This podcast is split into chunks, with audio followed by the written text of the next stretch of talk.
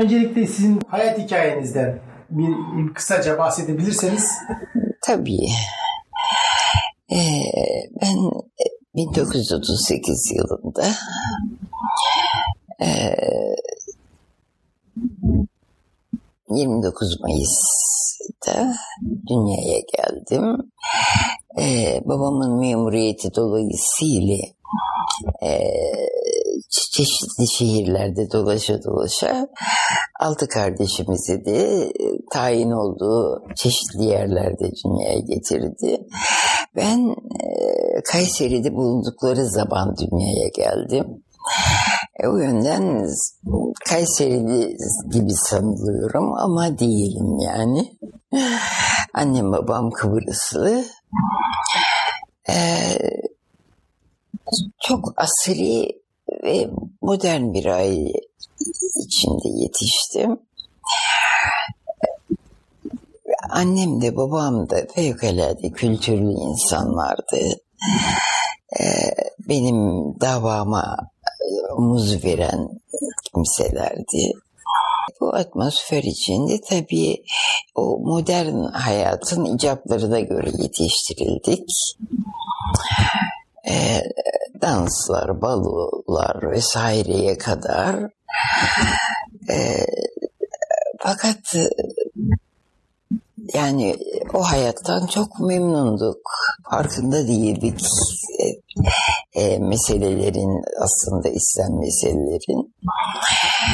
Biz bu hayatı yaşarken abim lise çağlarındayken e, bir arkadaşları vasıtasıyla e, hidayete eriyor. Namaza başlıyor. Bize telkin etmeye çalışıyor. Biz mücadele ediyoruz kendisiyle. E, bu geri fikirlerden filan gibi. Fakat neticede yine abimin tavsiyesiyle Risale-i Nur toplantılarına katılıyorum. Ee, oradaki manevi hava e, beni yani yeni bir ufuk açıyor bana e, ve e, hidayetim arkasından tesettüre girişim e, bu şeylerden sonra oluyor. Bilhassa Risale-i Nur'ları okuduktan sonra. E, daha sonra işte biliyorsunuz e, ama alın. E,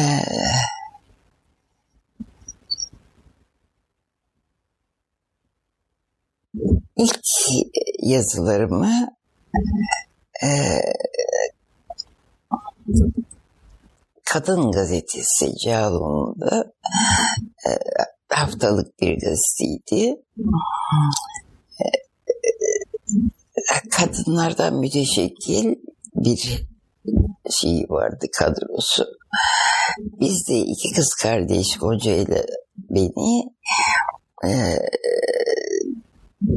sahibi İffet Halim Uruz hanımefendi bize teklif etti yazmamızı. Bir hafta ben, bir hafta kardeşim Duyuşlar, Görüşler adı altında Kadın Gazetesi'nde bir müddet yazdık, köşemiz vardı. Fakat bağdaşamadık bir türlü çünkü fikir ayrılığı vardı. Biz her ne kadar modern görünüşteysek de e, yine de yani eski zaman kızları diye adlandırılırdık. E, oturuşumuz, kalkışımız, hatta fikirlerimiz e, ve bilhassa oraya e, yaz, yazmaya başladıktan sonra e, hep abimin bugün yani o güne kadar e, reddettiğimiz, karşı geldiğimiz fikirleri kalemimden dökülmeye başladı. Yani farkında değilim ama müthiş tesiri altında kalmışım yer. Ee, ve benim yazılarım tabii görüntümle bağdaşmayınca e, aramızda büyük bir mücadele başladı İffet Hanım'la. Ve bu mücadeleden sonra ben ayrılmak istedim. Fakat e, o zaman da yine Babali'de Gökhan Evliyaoğlu vardı. E, Peyami Safa. Bunlar dediler ki bana Şule Hanım sakın ayrılmayın. Oradan size yani iki satırlık bir yer verseler siz bunun nur nimet bilin. Çünkü o mecmua e, daha çok e, şeye yani gaflet ehline hitap eden e, bir yarı moda e, şey evet e, yarı böyle şey haberleri e, Magazin haberi. ke- magazin haberlerini neşreden bir şey. E, bizim yazılarımız çok ağır geldi hanımefendiye ve e, mücadelemiz uzun süre devam etti ama en sonunda öyle bir raddeye ulaştı ki ben dayanamadım ve ayrıldım.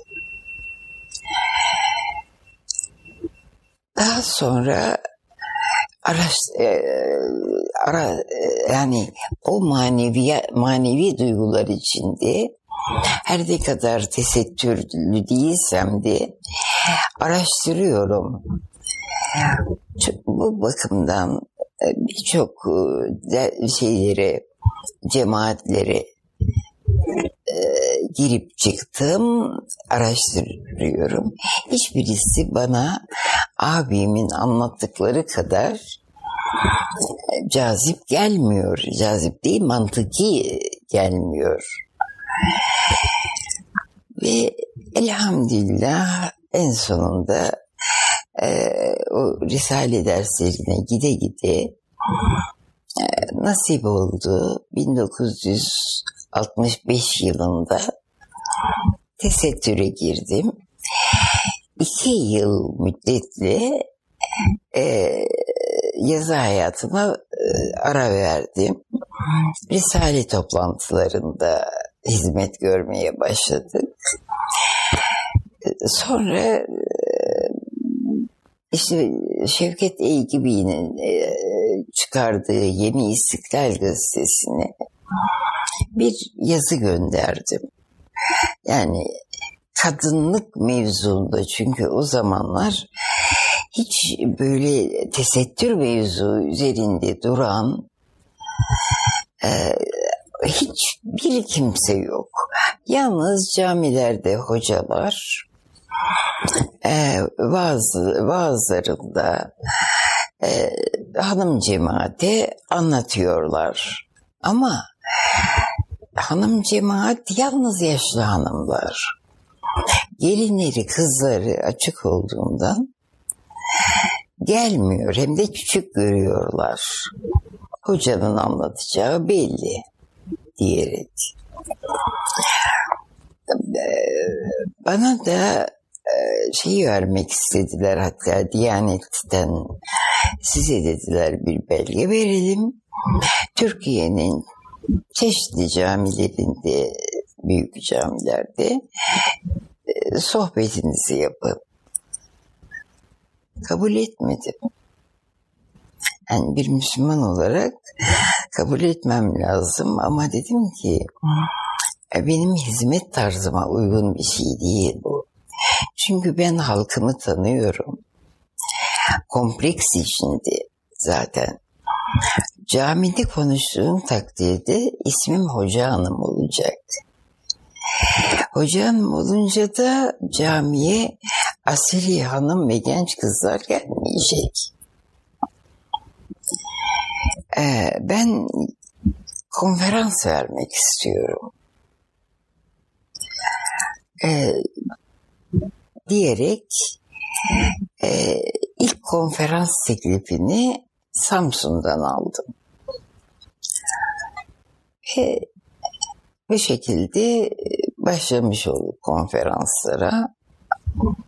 Memuriyeti sebebiyle e, çok dolaştık dediniz. Evet. Babanızın işinden, biraz evdeki yaşantıdan bahsedebilir misiniz? Babam eee, kimya eee, mühendisiydi.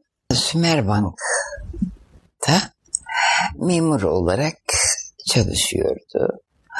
Tabii memuriyeti dolayısıyla da tayinleri oluyor. İşte o tayinler sırasında biz dünyaya geliyoruz. En son Karabük'ten İstanbul'a geldik. Ve İstanbul'da karar kıldık. Babam ım, şey yaptı yani istifa etti. Ee, özel e, olarak çalışmalara başladı. Annem, e, babam çok çok kültürlü bir insan. Annem de bir o kadar. Hani e, hem memleket meselelerini hem dış dünyanın bütün mevzularından haberdar ve fikir yürüten çok kültürlü insanlardı. Ben onların arasında yetiştim. Ve çok güzel bir şeyimiz vardı, adetimiz. Ee, akşamları yemekten sonra annem ve babam kahve veya çay içerken biz de etraflarına toplanırız. Bütün aile efradı hep e, günlük meselelerden konuşuruz. Yani gerek Türkiye'de gerekse dış dünyada yani olanlar Avrupa'da, Amerika'da vesaire e, onları değerlenirdik. Yalnız benim bugün de hayret ettiğim bir şey hiçbirimizden aksi bir ses çıkmadı. Yani hepimiz aynı fikirde, aynı inançta birleşerek e, geliştirdik kendimizi. Sonrasında sizin e, dönüşünüz sonrasında ailenizde de bir dönüşüm oldu mu? Tabii oldu. Hem nasıl oldu? Ee, annem abime en çok karşı çıkan kişiydi. Ve makyajlı, manikür, boyalı, tırnaklı, şapkalı, e, çok modern ve e, çok şık bir hanımefendiydi. E, bu durumundan vazgeçmek istemiyordu tabii. E, ben keza yine ben de öyle aynı şekilde bereler, şapkalar vesaire ve o hayatın icap ettirdiği danslı toplantılar vesaire yine. E, fakat bu hidayet vesilesiyle anneme çok şaşırdım. Annem ayrıca bir partide Adalet Partisi'ne e, kaydolmuştuk. O da ihtilalden sonra ilk kurulan parti olduğu için herkes oraya geçmişti. Biz de Demokrat Partiliydik ve oraya geçtik. Annem e, Hanımlar Kolu Başkanıydı orada. E, konuştukça ben şaşırırdım annem ne kadar yani hayrandım anneme. Ne güzel konuşuyor. Ne güzel hitap ediyor ve ne kadar bilgili. Herkes önünde iyi diyor. Halbuki annem ilkokuldan sonra okumamış birisi. Ama hep aynı şeyle babam da öyle annem de öyle e, kendi kendilerini yetiştirerek bizi de aynı şekilde öyle yani hazırlamak istediler. Ve muvaffak da oldular neticede. Çünkü onların e, sohbetleri bu gibi toplantılarımızın neticesinde E bizde de geniş bir kültürel e, gelişme e, ba- başladı. E, benden küçük, üç yaş küçük kız kardeşim Gonca. O da öyle yazar ve şey hatta onun da bir filmi çevrildi. Danimarkalı Gelin Gonca yazmıştı. Ee, onun senaryosu üzerinden çevrildi. Ee, böyle bir yani kültürel yönden aile içinde e, kendi kendini yetiştiren bir durumumuz vardı. Bu Demokrat Partili olmak, Evet, biraz CHP'ye karşı olmak bu dönüş üzerinde etkili oldu mu sizce? tabii, tabii. Yani zaten Allah korusun o zamandan ben e, hatta bu ihtilalden sonra e, hep şeylere çıktım mitinglere. Kıbrıs mitingleri. Onlar ayrı, o daha evvel. Kıbrıs mitinglerinde çok e, yani hakikaten e, şiirler okudum, e, hitap ettim. E, çok tesirli oldu. İhtilalden sonraki mitingler hangileriydi? E, Adalet Partisi'nin Seçim mitingleri 64. seçim, evet seçim mitingleri E, ve hatta e, bana en sonunda bir baktım ben namaza başlamıştım fakat açığım yine. Namazı kılıp tekrar açılıyorum. Ama kesin örtündükten sonra istifamı verdim. Ve Nerede çalışıyordunuz? İstifa verdiniz. Partiden mi istifa ettiniz? partiden istifa ettim. Ee, ve dedim e, bana gel şey yaptılar partiden bir gün e, bir grup geldi. Fatih Rüştü Zorlu'nun yeğeni aralarında. Ee, bana Müjde Şule Hanım diye geldiler. Ben hayırdır falan dedim ama onlar şaşırdılar Şule Hanım. Bu ne hal uçacak mısınız? Namazdan kalkmıştım. Bir namaz örtüsü, uzun sabahlık filan. Tabii alışık değiller o kadar modern bir genç kızdan. Şaşırdılar Şule Hanım uçacak mısınız? Ne demek yani? Ben bundan sonra böyleyim dedi. Ne yapıyorsunuz Şule Hanım? Bakın biz size müjdeyle geldik. Neymiş? Milletvekili seçimleri var. Seçimlerde beni bir genç kız olarak en genç milletvekili oluyorum. Listenin yani İstanbul'dan başlarındayım. Yani seçilmem hemen hemen yüzde yüz e, durumunda. Dediler ki bunu yani daha biz şey yapmadık. Ee,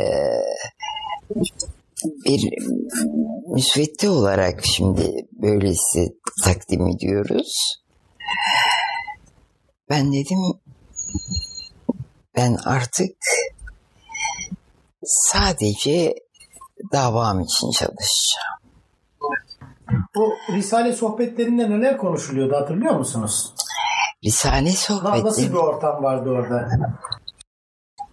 zaten o ortam beni cezbetti. Gittiğimde çok yaşlı hanımlardı hepsi. Şöyle 15-20 kişi kadar. Ee, birisi okuyor, öbürleri uykuluyor. Ee, ben gittiğimde ben de açığım. Ee, kollarım açık, başımda küçücük bir şifon, saçlarım her taraftan görünüyor. Ee, tabii çok şaşırdılar Üzeyir'in kız kardeşi diye. Abim o sırada çok e, şeydi. Yani en ileri saflarda talebesiydi. Ondan sonra bana çok şey yaptılar yani hem hoşlarına gitti böyle bir genç kızın katılması hem de e, öyleleri vardı ki işlerinde mesela bir tanesi e, durmadan bana verdiler Risale'yi işte, Üzeyir'in kardeşi de güzel okur mutlaka diye aldım ama ellerim manikürlü ve boyalı. Şimdi oradan bir tanesi kalkıyor diyor ki tövbe tövbe tövbe tövbe. Tırnaklara bak diyor. Vahşi ormanlardaki orangutan maymunlarına benziyor. Yüksek sesle benim yerimde başka bir genç kız olsa fırlatıp atar bir daha gitmez oraya. Evet. Ama ben yapmadım onu. Sabrettim ve dedim ne olur. Beni böyle kabul edin şimdilik. Ben devam etmek istiyorum bu toplantılara. Ama böyle devam edeceğim. Başladılar. Neden kızım? Örtün. O zaman da örtü denildi mi umacık geliyor akla. Evet. Dedim tamam örtüneceğim ama birdenbire böyle olmaz. Mesela şimdi örtünsem sizin hatırınız için. Eve gidene kadar kim bilir yolda ne şeyler, laflar işitirim. Öyle olunca da ağlıya ağlıya eve gelip başımdaki örtüyü, sırtımdaki şeyi, pardesüyü atarım bir daha da takmam. Onun için beni kabul edin imanım e, kuvvetlendikçe mutlaka bu olacak. Bunun için geldim buraya zaten ama beni öyle kabul edin. O zaman tamam dediler. Ve ben genç kızlar getirmeye başladım. Ama yine de pek duramıyorlar o bakışlar altında filan. Kızlar bir daha gelmiyor, kaçıyorlar. Bunun üzerine kendim genç kızlar toplantısı kurdum. Hmm. Hem kendim kapandım hem de üniversiteli, liseli genç kızlar mini etek devriydi o zaman da. Mini etekleriyle geliyorlar. Dinledikten sonra ben okuyorum, açıklıyorum. Tabii onlara göre e, konuşma yapıyorum. Bakıyorum ağlaya ağlaya benim başımı siz örter misiniz diyen diyene. O kadar muhtaç gönüller. Ee, böyle bir hizmetimiz de oldu. Yazı hayatınız nasıl başladı? İlk yazılarınız galiba Yelpaze adlı bir gençlik dergisinde yayınlanıyor. Onlar hikayelerdi. Safa Ünal'ın e, şeyini yönettiği e, bir yelpaze icması. E, ilk seri e, şey yani e, yerli e, hikayeler filan yani e, basmazdı pek. O Henry'nin işte ne bileyim ona benzer şeylerin hikayeleri yazılır, basılırdı. Bir gençlik dergisi. Çok kaliteli bir dergiydi. Ee, ben işte daha açıkken Hı hı. oraya yazmaya başladım. Ve Safa Ünal Bey çok şaşırdı. Dedi ki bu dedi kelime kelime nadir vadi şeyli vari ee, şeyler bunlar dedi. Ama ben dedi sizden e, size tavsiye ederim bunları e, meşhur olduktan sonra yayınlayın. Şimdi mesela dedi siz e, öyle romantik şeyler yazıyorsunuz ki şırıl şırıl akan dereler, cıvıl cıvıl öten kuşlar, masmavi bir deniz vesaire. Halbuki dedi hayat öyle değil. Peki nasıl olacak dedim.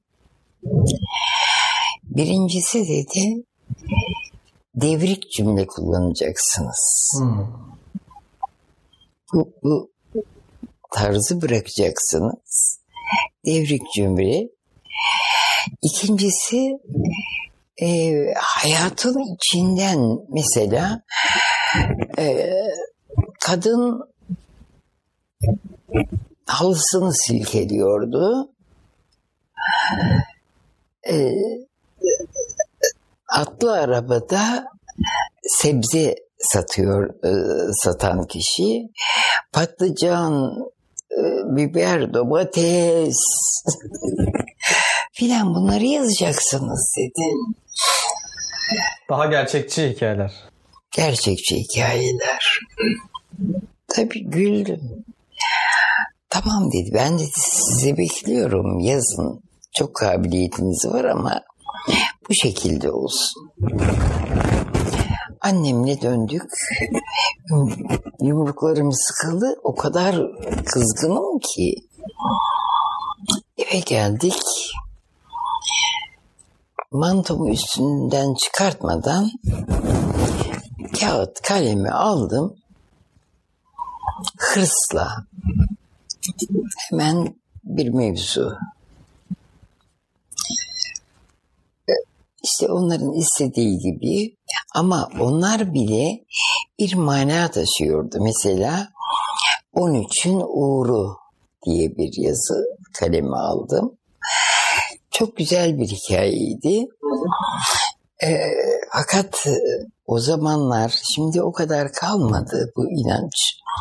O zamanlar 13 uğursuz gün sayılırdı. Salı, salı ve 13 uğursuz sayılırdı ve bütün halkımız da buna itibar ederlerdi. Salı günü bir işe kalkmaz sallanır.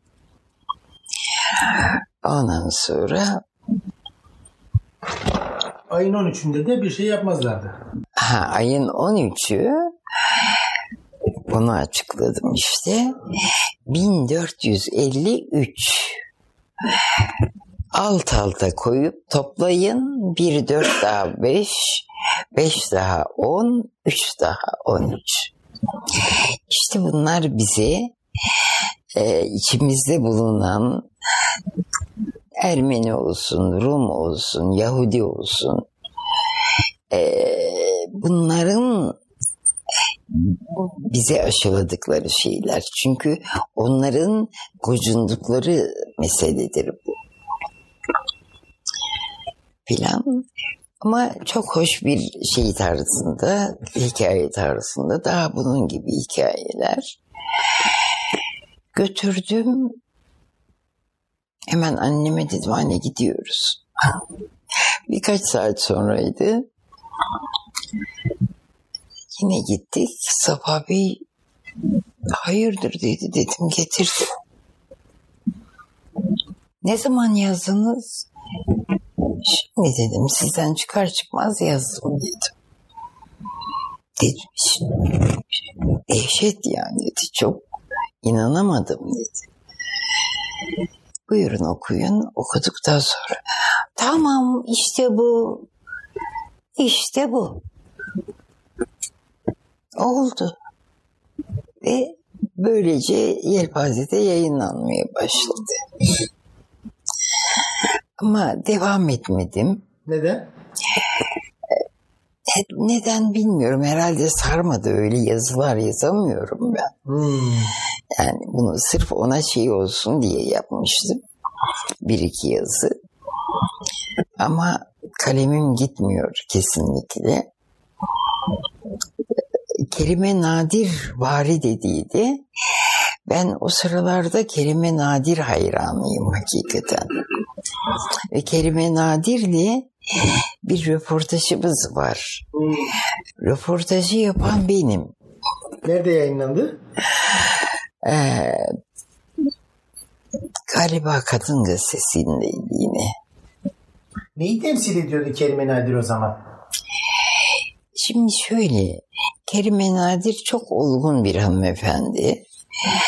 Ee, ben tabii e, açık olduğumdan yani asri hayat içinde bulunduğumdan e, o çok e, diğerlerinin yanında e, çok daha mazbut olarak görünüyordu bana. Mesela e, aşk mevzunu öyle müptizel bir şekilde e, işlediği görülmüyordu. E, ve kendisi de beni çok sevmişti. Eski İstanbul kızı diyerek.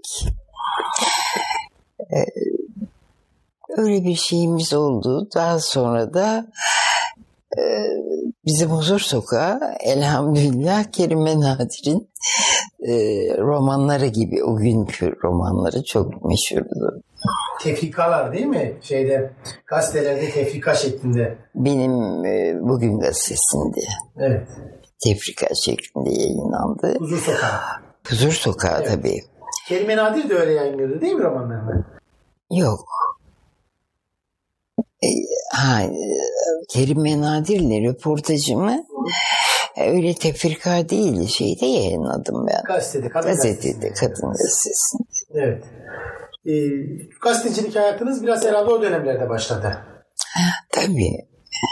Ee, fakat e, bil- biliyorlardı yani ben hiçbir zaman kendimi yani okumuş yüksek tahsilde falan e, gösterme şeyinde değildim ama e, aileden kökten gelen bir şeyle e, yani o birikim beni bu yazı yazmaya sevk etti. Evet. evet. Sonra Şevket İlgin'in çıkarttığı gazetede bir yazınız yayınlanıyor. Onu anlatabilir misiniz? Onun e, yani bugün gazetesini çıkarıyor ama ondan evvel İslami hiçbir gazete yokken e, Yeni İstiklal gazetesi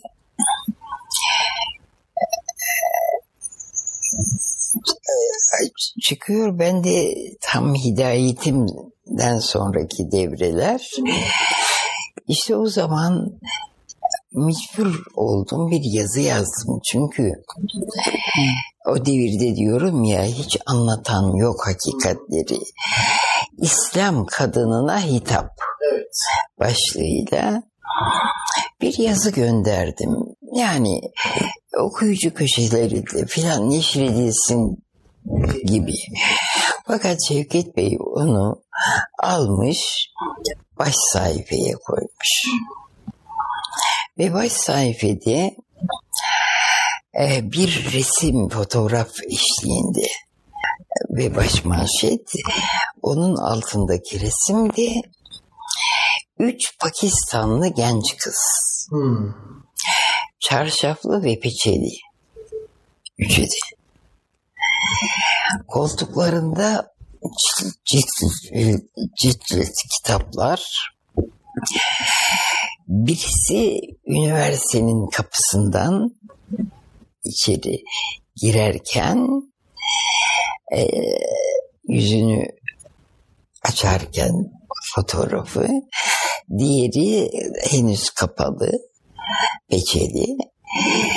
E böyle bir fotoğraf. E bu yayınlanır yayınlanmaz kıyamet koptu. Türk Kadınlar Birliği Başkanı hemen şey geçiyor, dava açıyorlar. Hmm. E, ilk davam öyle oldu. Ne zaten. davası ne diyorlar davada? Efendim laikliğe aykırı. 163 malum tabii. Ondan sonra Ama elhamdülillah ikinci celsede beraat ediyorum. Ve müdafaamı yapan iddianamede bulunan savcı bey. Çok ilginç. Bakıyorum avukatım mı konuşuyor? Avukat orada duruyor. Bu taraftan geliyor ses bakıyorum. Genç bir savcı durmadan şey yapıyor efendim ona söz düşünce. Ee, evet yazarımızın dediği gibi kadın alçalırsa cemiyet alçalır kadın eee yüceldikçe cemiyet de yücelir filan gibi. Şöyle bakıyorum seni seni diyorum.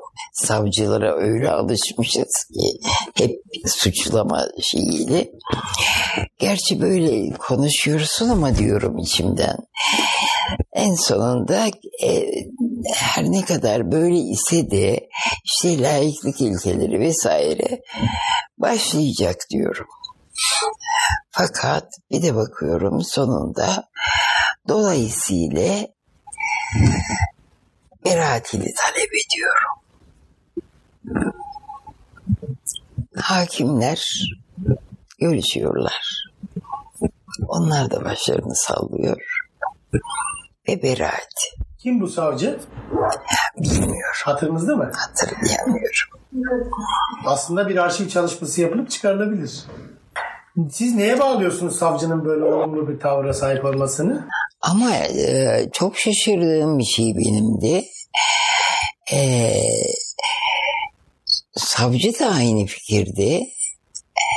E, yan hakimler de aynı.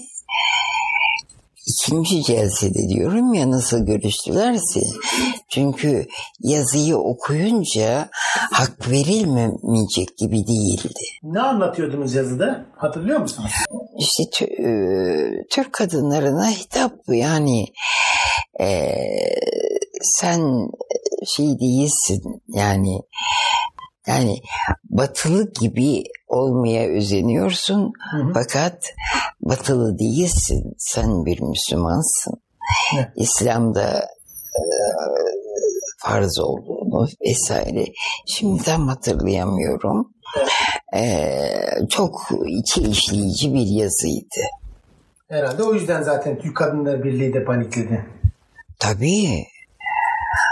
Ondan sonra hatta eee, öyle şeyler oldu ki Kadınlar Birliği bu beraatten sonra eee, Türk kadın haklarının kazanılmasının 34. yılında malum Baba İnönü Hı hı. ile bir toplantı yapıyorlar. Orada en çok benim adımın geçtiği vardır o gazetelerden hala bende. Ondan sonra en çok şöyle Yüksel Şenler'in şeyi geçti. Ve e, dedi ki İnönü e, sizin bugün sizi bugün karşımda böyle medeni bir kıyafette e, görmekle e, çok şey gururluyum, onurluyum filan gibi ve e, bana atfen bir ifadeler var. Sonra orada çıkan bir genç kız biz onu gençliğimizden saymıyoruz. Hmm, sizi reddediyorlar yani. Evet. Yani e, bizim gençliğimiz içinden böyle birisi çıkamaz. Saymıyoruz. Hayal kırıklığı oluşturmuş. Tabii ama eee, yani gayet normal şeylerdi o zamanlar. Çünkü yani İslam adına hiçbir şey duymak istemiyorlar. Evet. Ve bir genç kız çıkıyor, İslam diye haykırıyor. Herhalde yaşlı olsanız o kadar sorun etmeyecekler biraz da. Belki de tabii. Yani gençleri e, başka türlü düşünüyorlar. Kamusal alanda Ya. yazan, çizen aktif birisinin Evet. böyle bir görüşte olması onları biraz herhalde korkutuyor. Korkutuyor tabii. Ve bu mevzuda benim çok yazılarım vardır. Ee, daha sonra hep mücadelelerimiz oldu yani şeyde Türk Kadınlar Birliği ile. Ee, İnönü'ye de verdiğim cevaplar oldu. Hatta Bugün Gazetesi'nin baş sayfelerinde yayınlandı. Hmm. Ne tür bir cevap verdiniz? Hatırlıyor musunuz? Paşa'ya çok böyle gülümsetecek şeyler yani e, e, bir nevi şey hmm, alay da demeyeyim de istihzalı bir e, tavırla e, hitaplarım oldu. Tabii ki onları böyle görmek istemezdiniz. e, Yani böyle görmek isterdiniz. Elbette başka türlü tesettürlü görmek istemezdiniz. Yoksa böyle çok affedersiniz bıcıl bıcıl bacaklar işte iştahınızı artıracak çeşitli yerleri şey yaparak e, Hmm. tabii bunları göremeyecektiniz o zaman. Ondan sonra böyle bir iştahtan mahrum kalacaktınız. Daha bunun gibi e, o gazeteler duruyor bende hala. Evet. evet. Ee, sonra siz gazetede yazı yazmaya başlıyorsunuz. Şevket Evet, Bilgin'in evet. İşte ondan sonra. Şevket Bey diyor bu tam yani köşe yazarı olacak şey. Hemen abime diyor Şule Hanım'a söyle e, davet ediyorum gazeteye gelsin. Ama kendi görünmezdi. Çünkü o da bekardı. Ben de bekardım. Ee, çok dikkat ederdi o. Yazı işleri müdürü vasıtasıyla bana teklifini yaptı. Ee, ve o şekilde başladım. haftada kaç gün yazıyordunuz? Her gün mü yazıyordunuz? Tabii günlük. Günlük. Günlük köşem vardı hep. Duyuşlar göçe, köşesi.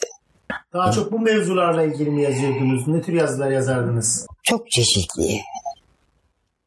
Yani eee, gündeme göre olanlar var. Daha geniş zamanı kapsayan fikri olarak eee, aşılamak istediğimiz mevzular. Evet. O yazılar yayınlandı mı sonradan? Tabii işte kitaplarımda da vardır o Kitaplarınızda yazılar. kullandınız o yazıları. Tabii. 67 yılında bir başörtüsü mücadelesi başlıyor. Hadi Hatice Baba Can'ın. Ee, siz de o mücadelede yer alıyor muydunuz? Nasıl bir şeyiniz vardı? Başında geliyordum. Başında geliyordunuz değil mi? Şimdi o şöyle. Ee, İstanbul'da ee, benim arkadaşlarımdan birkaç genç kız vardı. Ee, bunların içinde Doktor Gülsen Hanım da Evet. vardı. Ee, Rahmetli Fevziye Deniz hanımefendi. Allah gani gani rahmet etsin. Ben hep e, bu Gülsen Hanım ve e, diğer üniversiteye giden bir grup genç kıza yalvarıyordum. Ne olur. Yani üniversitenin bahçesine kadar örtülü geliyorsunuz. Evet. Bahçe kapısından girer girmez örtüler açılıyor. E, boneler, saçlar görünüyor önden filan. Çok dokunuyordu bana. Diyordum ki niçin bunu yapıyorsunuz? Cesaretli olun. Başörtülerinizle girin. Ama işte olmaz ki falan filan. Olmaz ki diye bir şey yok. Ve tek e, şeyleri, sebepleri eee, başörtülü ola- o- olarak eee, girdiklerinde hiçbir yere gelemezler. Okuldan atılabilirler. Ee, ve yani kesinlikle bunu kabul etmediler. Ben tabii çok üzgünüm bu mevzuda. Ee, bu arada Ankara Dil Tarih Coğrafya Fakültesi de konferans teklif edildi. O konferans sırasında müthiş bir e, şey vardı, rağbet vardı. E, yani anlatılır gibi değil, her taraf sel gibi insan doluydu. E, fakat hemen sahnenin en ön kısmında o ara var ya oturulan yerden. Orası da sıvaba dolu. Bütün aralar dolu. O ön sıralarda olanlar e, ilahiyat yok. ilahiyat fakültesi değil. Üniversite talebeleri e, ama benim işte yazılarımı okuyarak filan örtünen kişiler. Hatice Babacan da bunların içinde. Bunlar da aynen İstanbul'dakiler gibi ok yani kapıdan içeri girince başlarını açıyorlar. Ben şimdi orada bir taktik kullandım yani bile bile. Ve tam da istediğim oldu. Tesettürü anlatıyorum filan. Bu meyanda aa, dedim ki üniversiteye başörtüyle e, girmek yasak deniliyor. Neye göre yasak? Neye göre? Atatürk ilkelerine göre deniliyor. Efendim Atatürk ilkeleri e, beş maddedir. Pardon sekiz maddedir. Bunların içinde bir tanesi kıyafetle ilgilidir. O da şapka kanunudur. Fes çıkıp şapka giyilecek ama kadının kıyafeti için hiçbir şey yoktur. Bunu söylüyorum konferansta ve şeyi söylüyorum. Atatürk'ün bir e, şeyinde konuşmasında geçer. Bu yayınlandı. Profesör Afet İnan'ın Atatürk ve Türk Kadın Haklarının Kazanılması diye bir kitap vardı. Ee, orada da geçer. Atatürk şöyle diyor orada. Eğer kadınlarımız şer'in tavsiye yani şeriatin tavsiye ve dinin emrettiği bir kıyafetle içimizde bulunur. Cemiyetin ilim, sanat ve içtimaiyat konularında e, faaliyet gösterirlerse bu hali hiçbir fert takdirden meni nefs edemez. Tabii bunu da şey yapınca şaşırıyorlar. Ve bu konferanstan sonra Hatice Hanım bu konferansı dinleyince sınıfa diyor ki madem ki böyle İstanbul'da da öyle giriyorlarmış. Ben tesettürleriyle gidiyorlar diyorum. Ama giriyorlar demiyorum. O da öyle anlıyor, giriyorlar gibi anlıyor. Ben de girerim diyor. Niçin? İşte burada patlak veriyor zaten olay. İlk içeri girdiğinde e, dekanları ders veriyor. Ve işte sınıftan kovulma hadisesi oluyor. Ee, Çok infial duyuluyor bu mevzuda. Ee, Ve sınıftan atıyorlar. Ondan sonra da e, yani okuldan da atılıyor. İşte e, daha sonra e, ha, şey yapıyor. e, haber alıyor ki idare e, galiba dava mı açacak? Yani e, akli durumu yerinde değil filan gibi. E, hemen o da babasıyla atlıyor İstanbul'a geliyor. İstanbul'da hemen acele, e, muayene istiyor akli dengesinin yerinde olup olmadığına dair bir heyet raporu alıyor. Ee, tabii ki akamete uğruyor öbür e, şeyler. Yani istedikleri gibi yapamıyorlar. Ee, bu sebeple bana uğradı. Öbür arkadaşlar da var üniversiteye giren. Ondan sonra işte orada sarmaş dolaş e, görüştük, başarılar diledim. Hatta e, Hatice Babacan'ın bu İstanbul'a gelişi gazetelerde yer aldı baş sayfelerde. Ama ne yazık ki ben olarak şöyle Yüksel Şenler, halbuki zaten İstanbul'da oturuyorum ben.